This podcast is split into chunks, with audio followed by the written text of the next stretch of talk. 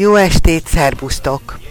Hétfőn este fél tíz van, felhőfestés esetleg Pálgabóval.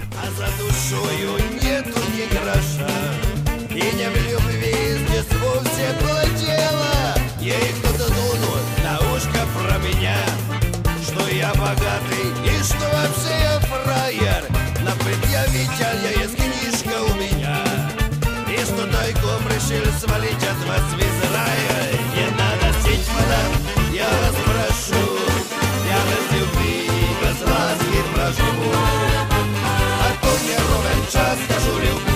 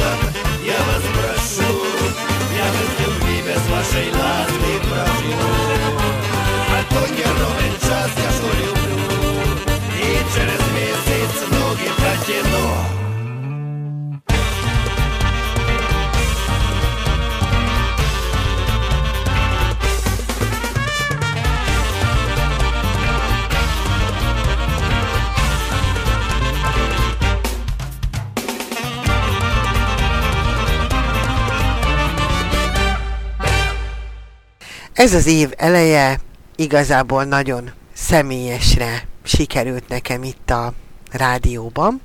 A múltkor a Lucát uh, mutattam be, mondván, hogy mm, bocsi, nem készültem, és szerencsére még itt van a kislányom, és akkor, akkor ismerkedjetek meg vele, de majd akkor legközelebbre jócskán fölkészülök, és így is lehet, jócskán fölkészültem erre a mai alkalomra, de a történet még nagyon személyes lesz, a Hová megy Aldorfer család idén nyaralni témaköré rendeztem a mai estét.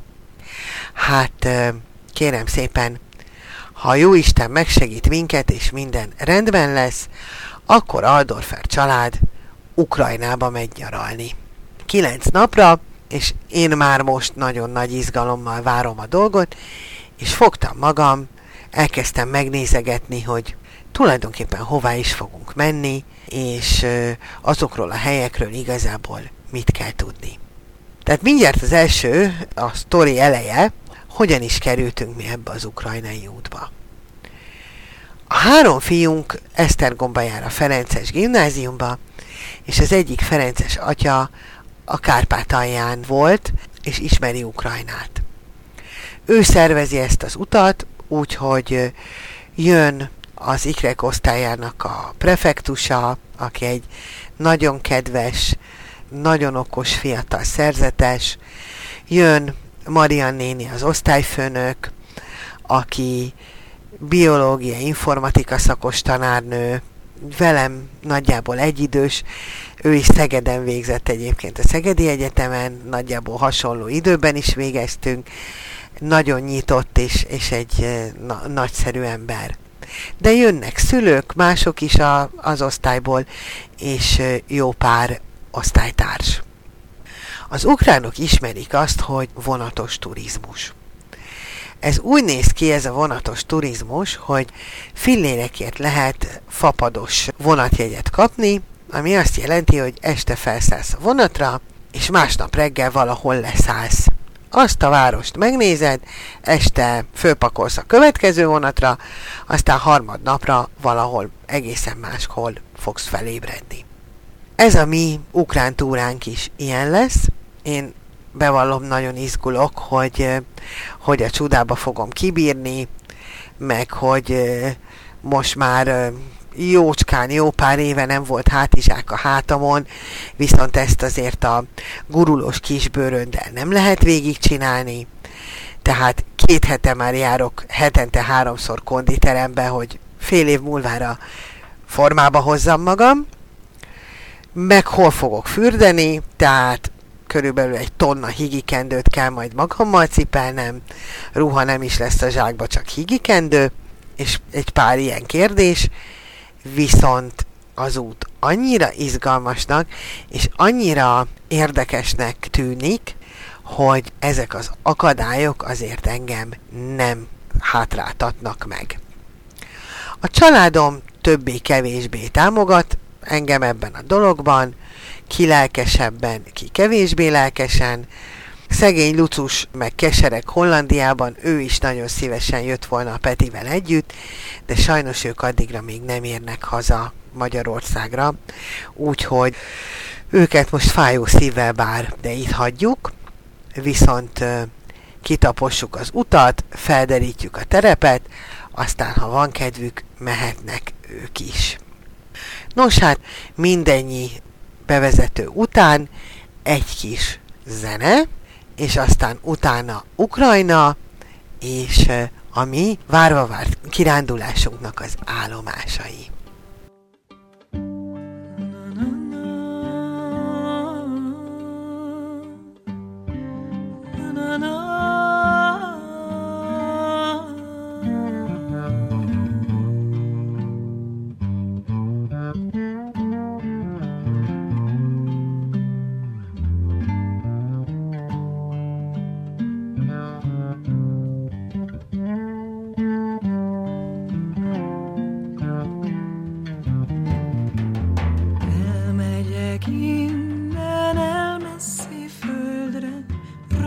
ostori sznyám bánattal töltve, korhadó fák közt, keskeny csapáson, indulok lassan, nincs maradásom.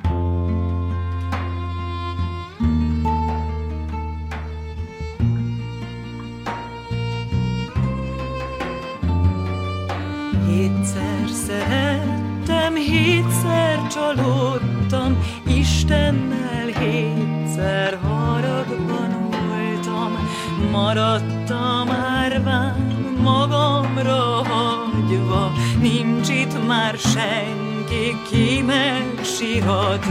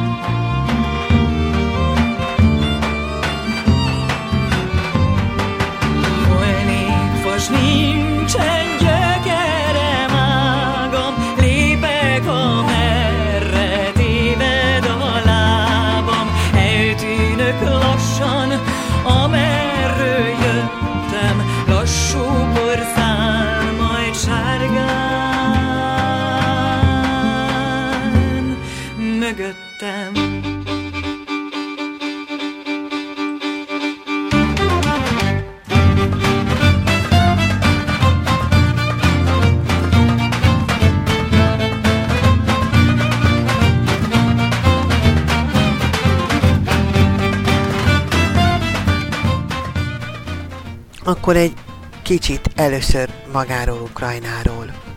Hatalmas ország, Európában Oroszország után a második legnagyobb, 603.628 négyzetkilométer. Fővárosa Kiev, a hivatalos nyelv pedig az ukrán, ami egy szláv nyelv. Nagy folyói a Duna, a Nyeper, a Nyeszter, a Donetsz, a Fekete-tenger határolja ugye Nagyfélszigete, a Krímfélsziget, határolja a Kárpátok, hát a legnagyobb területe az a kelet-európai síkságon fekszik. Nagyon izgalmas természetvédelmi területei vannak, például a, az erdős sztyeppe, különösen a podóliai síkságon, ami azért izgalmas, mert ugye ez a, az a, te, nem a terület, de az a közeg, amiben a, a ugye a honfoglalás előtt a magyarok is ö, poroszkáltak, és hát akkor egy picit beszéljünk a, a történelemről is, mert azért ez engem talán a leginkább érdekel. Ukrajna területéről a leghíresebb korai, őskori nép a szkíták. Ők a, a vaskor jelentik ezen a területen. Hát azért is nagyon ismert az ő nevük, mert uh, ahogy én itt végignézegettem a, a magyar országon, és különösen az interneten keringő honfoglalással, illetve magyar őstörténettel kapcsolatos uh, irodalmakat, okkal mondom, hogy nem szakirodalomról van szó, hanem mindenféle vad dolgokról. Ugye bár a szkítákat és a magyarokat erőst rokonítják, hát ezzel azért igen meredek és igen ingoványos talajra lehet élni, és hát a dolog közel sincsen így. Aztán, ami még érdekes nekünk, és a szkítákkal kapcsolatos, hogy a Krímfélszigetet a 7. században Krisztus előtt a Krímfélszigetre görög úgynevezett gyarmatosítók érkeznek, és ez azért érdekes, mert az ő együttélésük a szkitákkal csodálatos anyagi kultúra jött létre, amit, a, amit igazából ezekben a szkita halomsírokban, kurgánokban lehet ö, megtalálni, ugyanis a görög ötvösök mesterségbeli tudása és a hatalmas területet igazából egy kultúra, kulturálisan homogenizáló ö, szkita kultúra, ami ugye sokféle népet jelent, ebből egy, egy egészen ö, izgalmas művészet keletkezett, amit majd remélem, hogy én magam is fogok látni.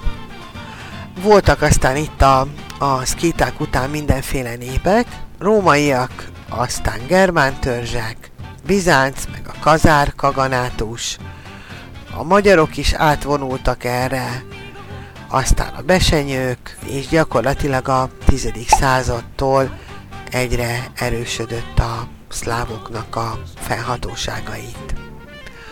A 11. században Novgorod és Kiev egyesülésével létrejött a Kievi nagyfejedelemség, és Bölcs Jaroszláv nagyfejedelem felvette a kereszténységet.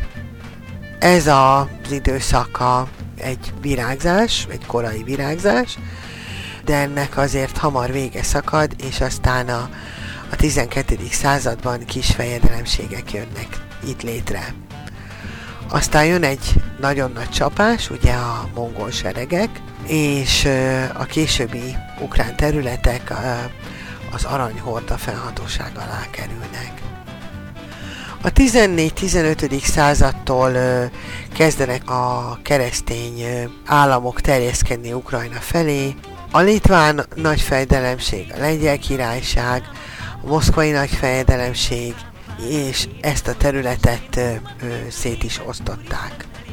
A mongol befolyás az összeszűkül, és a Krímfélszigetre tevődik át, és a krími tatárkányság aztán a 15. század vége felé a török birodalomnak is a hűbérese lesz. Nem tudom mennyien láttátok a Tűzzel Vassal című lengyel filmet, ami ugye a Sienkiewicz regényéből készült, és szerintem egy hihetetlenül jó kosztümös film volt. Tulajdonképpen hát Ukrajnáról is, a krími tatárokról is, meg a kozákokról is szól ez a történet, tehát nagyjából időben is a időben is a, és térben is ezen a, a területen játszódik. 17. század így aztán a kozák lázadásokkal telnek, Ukrajnát szétosztják, ugye orosz felhatóság, lengyel felhatóság, illetve hát a Habsburg birodalom felhatósága lesz itt jellemző. A 19. század során már ugye Ukrajna nagy része Oroszországhoz kerül, és a 19. század során az egyik legiparosodottabb, legfejlettebb vidéke lesz. Elég nagy zsidó lakossága van, ez aztán jellemezni is fogja a kultúráját. 1905-ben volt ugye már a Patomkin páncélosnak a lázadása, amiről Eisenstein féle híres film készült, hát az éppen Odesszában játszódik. Aztán, aztán a Szovjetunió része lesz, a második világháborúban nagyon ellentmondásos Ukrajna helyzete, ugyanis ők a a Szovjetunióban is nagyon sokat szenvedtek, és ezért aztán elég nagy volt a, a kezdetben a németek támogatása. A németek természetesen ezt a dolgot aztán rendre módjára elszúrták, és hát Ukrajna nagyon-nagyon sokat szenvedett mind a németektől, mind a, a szovjetektől, aztán a második világháborúban és utána is. 1986 aztán még egy borzasztóan nehéz dátum, ugyanis az volt a Csernobili atomkatasztrófának az éve. Nekem is van róla emlékem, mert nagyon meleg volt abban az évben, és nagyon sokat napoztunk, én egyetemista voltam Szegeden, és nagyon olcsó volt a saláta, meg ilyesmi, és, és nagyon sokáig nem jöttek hírek, hírzárlat volt. Emlékszem azért a, a, a megdöbbenésre, meg a, meg a rémületre, ami utána azért mindannyiunkat szerintem eltöltött. Ukrajna 1991 óta független, de hát azért nem egyszerű az ő jelenkori történelmes. Nem látok tisztán, tehát csak a, a hivatalos híreket uh, tudom olvasni, meg nézni, úgyhogy, úgyhogy nem szeretnék uh, állást foglalni. Viszont van egy nagyon érdekes uh, tapasztalat. Ukrajnában ugye, tehát a legtöbben ugye az ortodox görög-keleti valláshoz tartoznak, de Ukrajna nyugati területei, amik ugye a Habsburg birodalomhoz csatolódtak az újkorban, ott a görög katolikus vallása jellemző. Ugye ők elfogadják a római pápa felhatóságát, de hát az ortodox szertartás szerint gyakorolják a hitüket. Van egy nagyon erőteljes, e, tehát van egy, egy, egy szakadék a két vallás között, mégpedig a modernizálásnak és az európaiságnak sokkal erőteljesebb támogatása van a nyugatra eső görög katolikus vidékeken, mint a keleti ortodox területeken.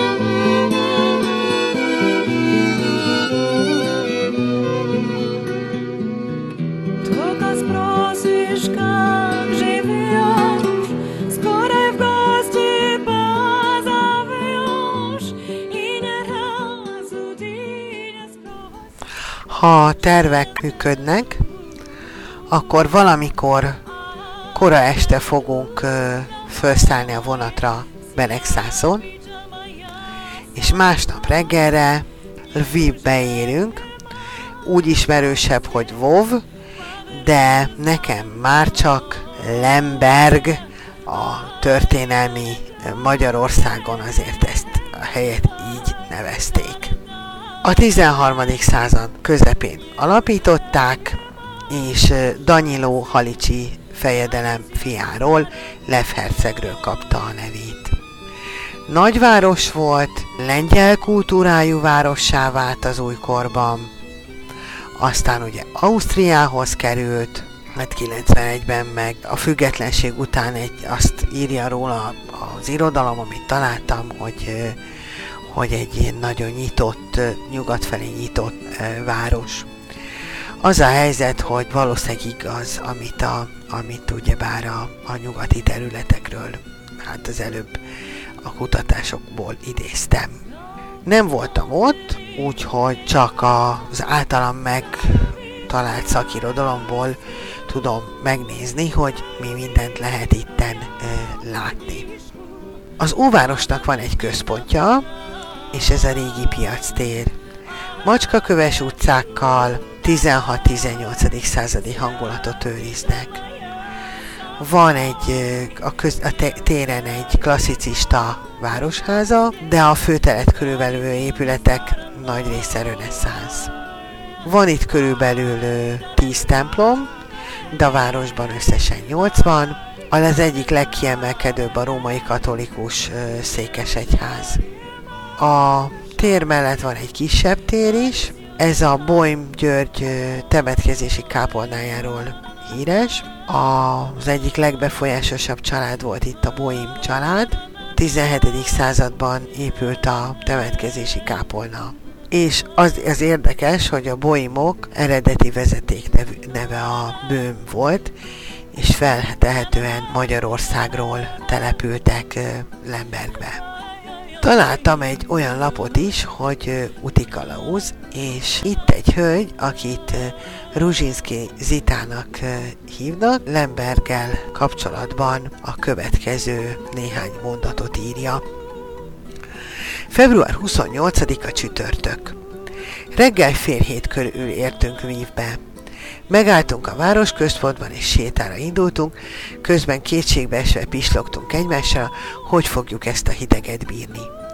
Útközben megláttunk egy nagyon szép templomot, rögtön be is mentünk, és meglepve tapasztaltuk, hogy a hatalmas templomban meleg van. Folyamatosan mise volt, nagyon szép énekekkel. A munkába, iskolába igyekvő emberek folyamatosan tértek be, és mondtak el egy imát, fiatalok, idősek, nők, férfiak, gyerekek egyaránt. Nagyon megható volt ezt látni, mennyire vallásosak itt az emberek. Felnőtt férfiak bejöttek a templomba, megcsokolták a kereszten Jézus lábát, mondtak egy imát, és mentek tovább. Rövidre szabtuk a sétánkat, mert iszonyú erős szél fújt, és nagyon hideg volt, és el is indultunk Kiev felé. Én látom a fényképeket is, és rendkívül szép, a, amit látok, úgy, hogy gyanítom, hogy éppen ez a, az úti ismertetőben való székesegyház az, ahova az itáig betértek, itt a képek alapján valóban, valóban csodaszép. Mindezek után, hogy eltöttünk majd remélhetőleg Lembergben egy napot, utána fogjuk magunkat, és lemegyünk Ogyesszába, amit ugye hívnak Ogyesszának, Odesszának, és azért nagyon fontos, tehát egyrészt az egyik leghíresebb városa Ukrajnának szerintem, másrészt pedig én itt nem fogok együtt menni a csapattal ugyanis a csapat valami nagyon izgalmas természeti csodát, vagy nem is tudom mit akar megnézni. Én viszont a régészeti múzeumban tartok, amiről még eddig nem találtam semmit az interneten, de ezeknek az emlegetett általam lelkesen emlegetett szkítáknak a leletanyagát lehet megnézni.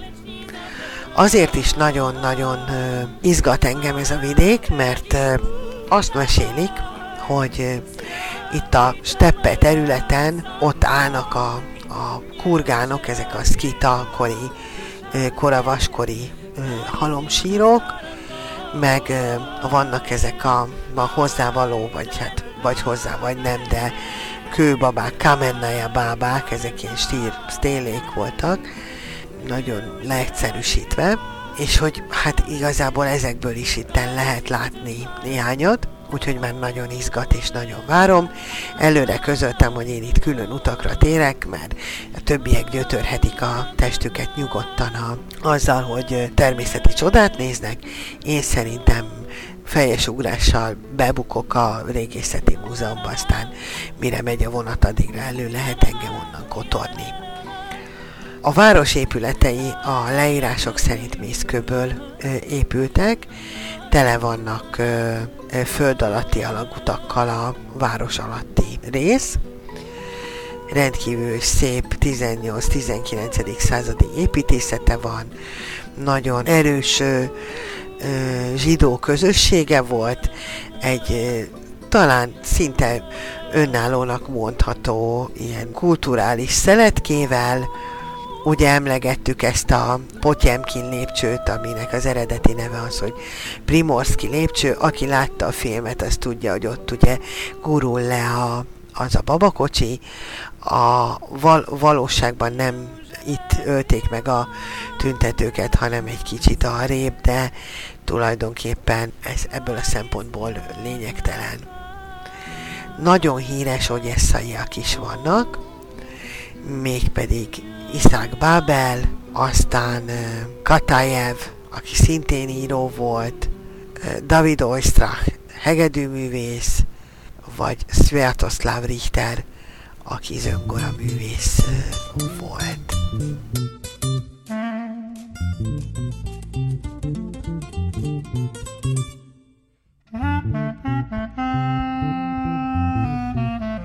Что ты смотришь на меня без интереса? И мне терпение и дела пойдут на лад. Не нужно много говорить, скажи Одесса, И я уверен за хороший результат. Заявляю это прямо, лично мне Одесса мама, Мы по всем приметам с ней родня. О-о-о. Если хочется вам песен, их немало есть в Одессе, Потому что моя мама вся в меня. Заявляю это прямо, лично мне Одесса мама, Мы по всем приметам с ней родня. О-о-о. Если хочется вам песен, их немало есть в Одессе, Потому что моя мама вся в меня.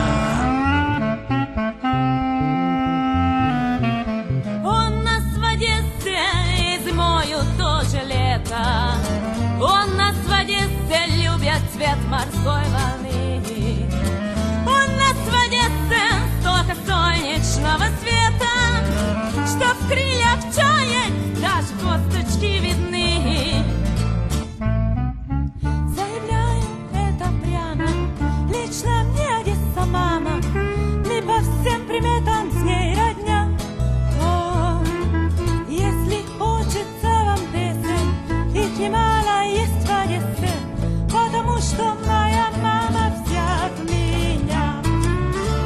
Заявляю это прямо.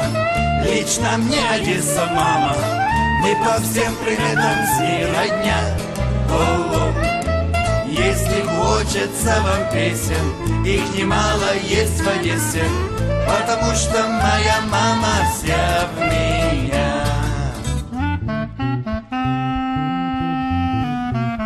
Какие люди из Одессы в люди вышли Возьми любого и богатый знаменит Но, между прочим, всех высоких званий выше. Нам наше с вами простое одессит. Заявляю это прямо. Лично мне Одесса мама. Мы по всем приметам с ней родня. О-о-о. Если хочется вам песен, их немало есть в Одессе, потому что моя мама вся в меня. Заявляю это прямо, лично мне Одесса мама, мы по всем приметам с ней родня. Если хочется вам песен, их немало есть в Одессе, потому что моя мама вся в меня.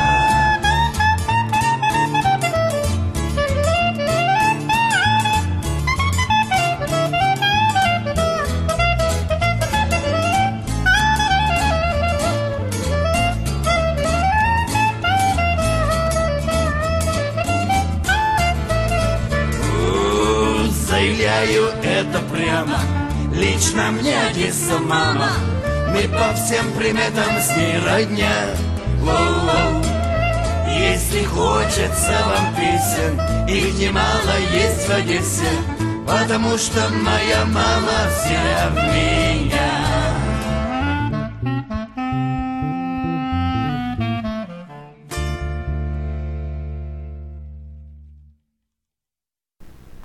Na aztán Ogyesszából átmegyünk a Krímbe. Lesz benne Szimferoszpol, Szevasztopol, én a magam részéről itt majd valamikor megint külön utakra lépek, ugyanis nyilván a, az atya, a szerzetes, aki a, a programot összeállította, olyan dolgokat tett bele, ami a 16-17 éves fiúkat érde, érdekelheti. Például hadi kikötőt tán Szevasztopolnál. Engem viszont borzasztóan nem érdekel a hadi kikötő sehol se, ellenben a Bakcsi Szeráj, ugye a híres Bakcsi Szeráj, az itt található a Krímben, úgyhogy én már megint bomlasztom majd a népséget, de ebben a bomlasztásban már más is egyetért velem, mert például az Ikrek Ferences szerzetes prefektusa azt mondta, hogy őt sem érdeklik a hadithajók, és ő tutira velem fog jönni, hogy megnézzük a krími tatárok központját hegyes vidéken terül ezt el, a hegyekben barlangok és hatalmas, elképzel, elképesztően gyönyörű monostorok vannak és templomromok. Ámulok és bámulok, amikor a képeket látom, ilyen, ilyen meredeken lezuhanó ö, sziklafalakat látok a képeken, és köztel csodálatosan szép ö, aranykupolás, fehér ö, ortodox kolostort, hát valami mese szép, de ami még izgalmasabb, az ugye a tatárok. Megint csak a, az utána néztem szakirodalom, internetkönyv, onnan tudom elmesélni, amit tudok, hogy 1502-ben van az első említése, és a Baksi Szerály jelentése az, hogy a kertek palotája a 16. század közepétől a krími tatárkánság fővárosa és a politikai kulturális életnek a központja. A 18. században ugye az oroszok bekebelezik, de helyben hagyják a tatárokat, Stalin 1944-ben deportálja őket, és gyakorlatilag három nap alatt 190 ezer tatárt telepítettek ki innen tipikus tatárváros. Zsirály Kán, aki a, a palotákat építette, palota ma már a, a Város Történeti Múzeum. Van egy nagy park, aminek az épületeit a 15 és 17. század között építették iráni, török, olasz és orosz építészek. Négy hektáron terül el, tehát pici, nem nagy, a Káni rezidenciához lakótermek, galériák, kicsi kertek és márványszökőkutak tartoznak. Az eredeti palota leégett, de aztán a 18. század közepén vége felé inkább második Katalin cárnő részére helyreállították. Van ugye a híres Bakcsi Szerályi szökőkút. Ez a szökőkút a háremnek a közepén állt, megihlette Mickiewicset, de ugye a híres sztori, a könnyek kutya, az a Puskinnak a, az elbeszélő ö, költeményéhez kapcsolódik, és ehhez Afasjev írta a zenét, hát ez a balett zene, meg hát aztán az égvilágon mindenkinek ismer, ismerős lehet. A palota előtt áll a Nagykán mecsetje, 18. századi falfestményekkel, meg mellette két darab minareivel. A mecset mögött ott van a kánok és családjaik temetője, márványemlékművek, türbék, gyakorlatilag 13 krími tatárkán nyughelye ez, úgyhogy hát azt gondolom, hogy ide is nagyon készülök, és ha jó Isten megsegít és eljutok, nekem az utazás szerintem egyik csúcspontja lesz.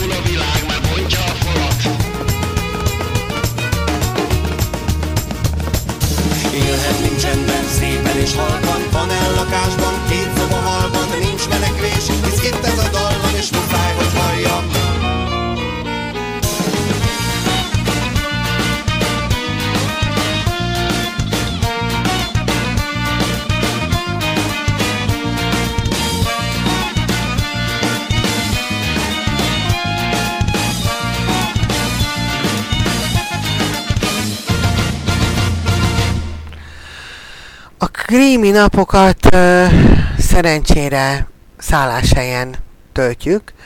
Ott remélem módom lesz normálisan zuhanyozni, és nem csak a fekete tenger lesz a, az egyetlen víz, ami éri a testemet.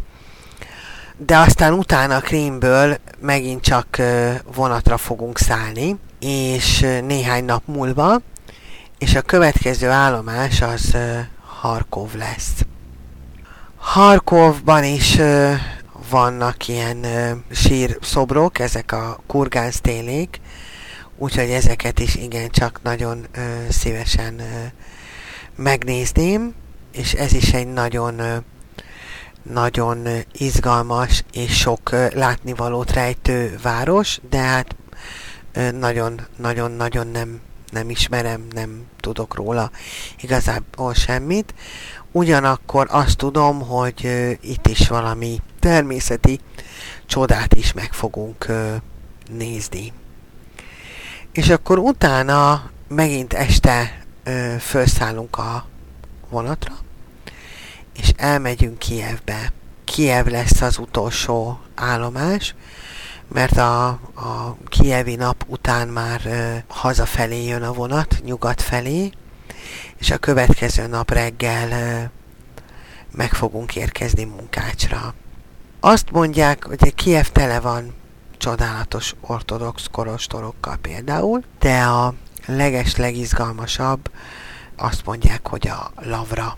Ez a lavra, ez egy ilyen barlangkolostor ö, rendszer, a Nyepernek a, a partján. Ez volt a, a kievi rusz idejében az ortodox egyház egyik legfontosabb központja, most pedig az ukránok ortodox egyháznak a központja, a, a moszkvai patriárhátus feje Volodimir metropolita székhelye.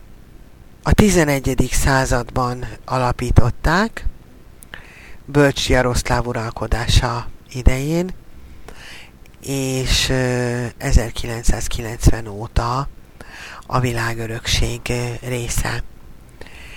Két kolostor van, van a felső lavra és az alsó lavra.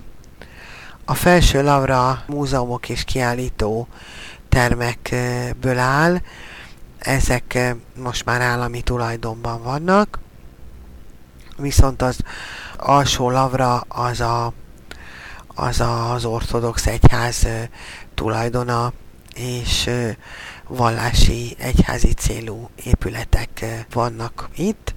Állítólag fogunk fürdeni a nyeperbe is, mert hogy a nyeper az olyan, mint a Luna, hogy ketté szeli, vagy keresztül megy Kieven, de Budapesttel ellentétben tele van ilyen kis ligetes, erdős, parkos részekkel, és lehet benne fürdeni.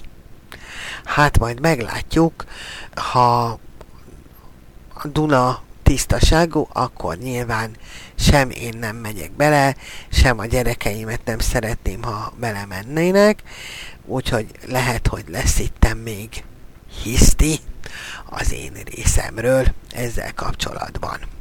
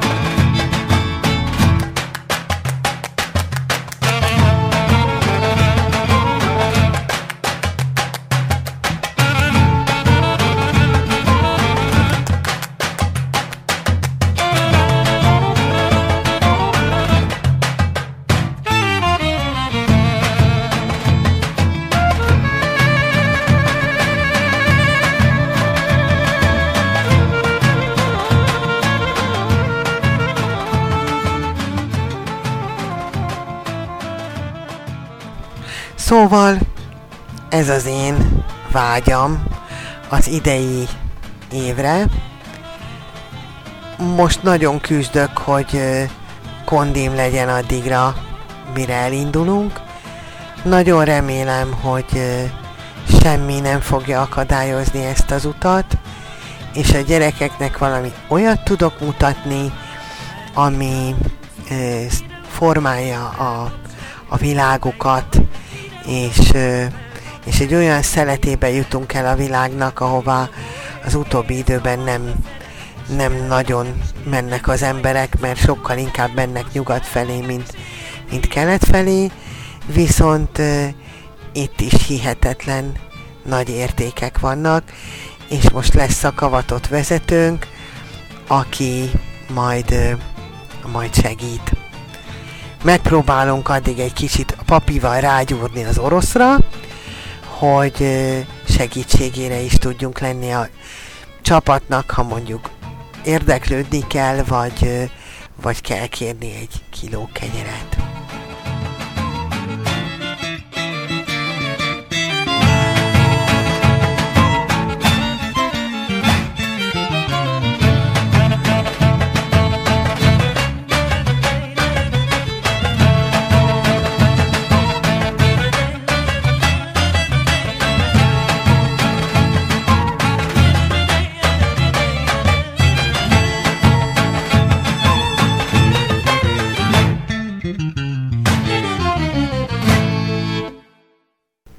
Köszönöm, hogy meghallgattatok. Két hét múlva újra jövök. Addig jó egészséget, békességet, boldogságos új esztendőt. Sziasztok!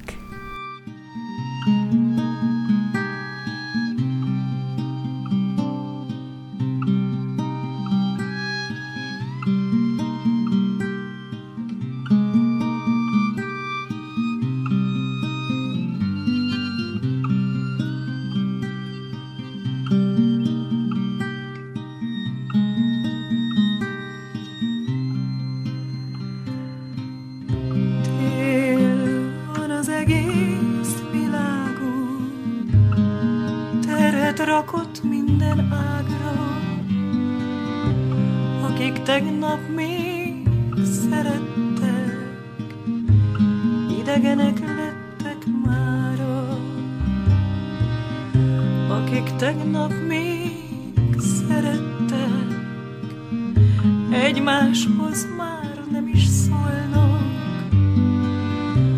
akik tegnap még öleltek, magányosan bujdokolnak. Fagyott ágon árva madár, idegen csönd borul rája, s nincsen senki,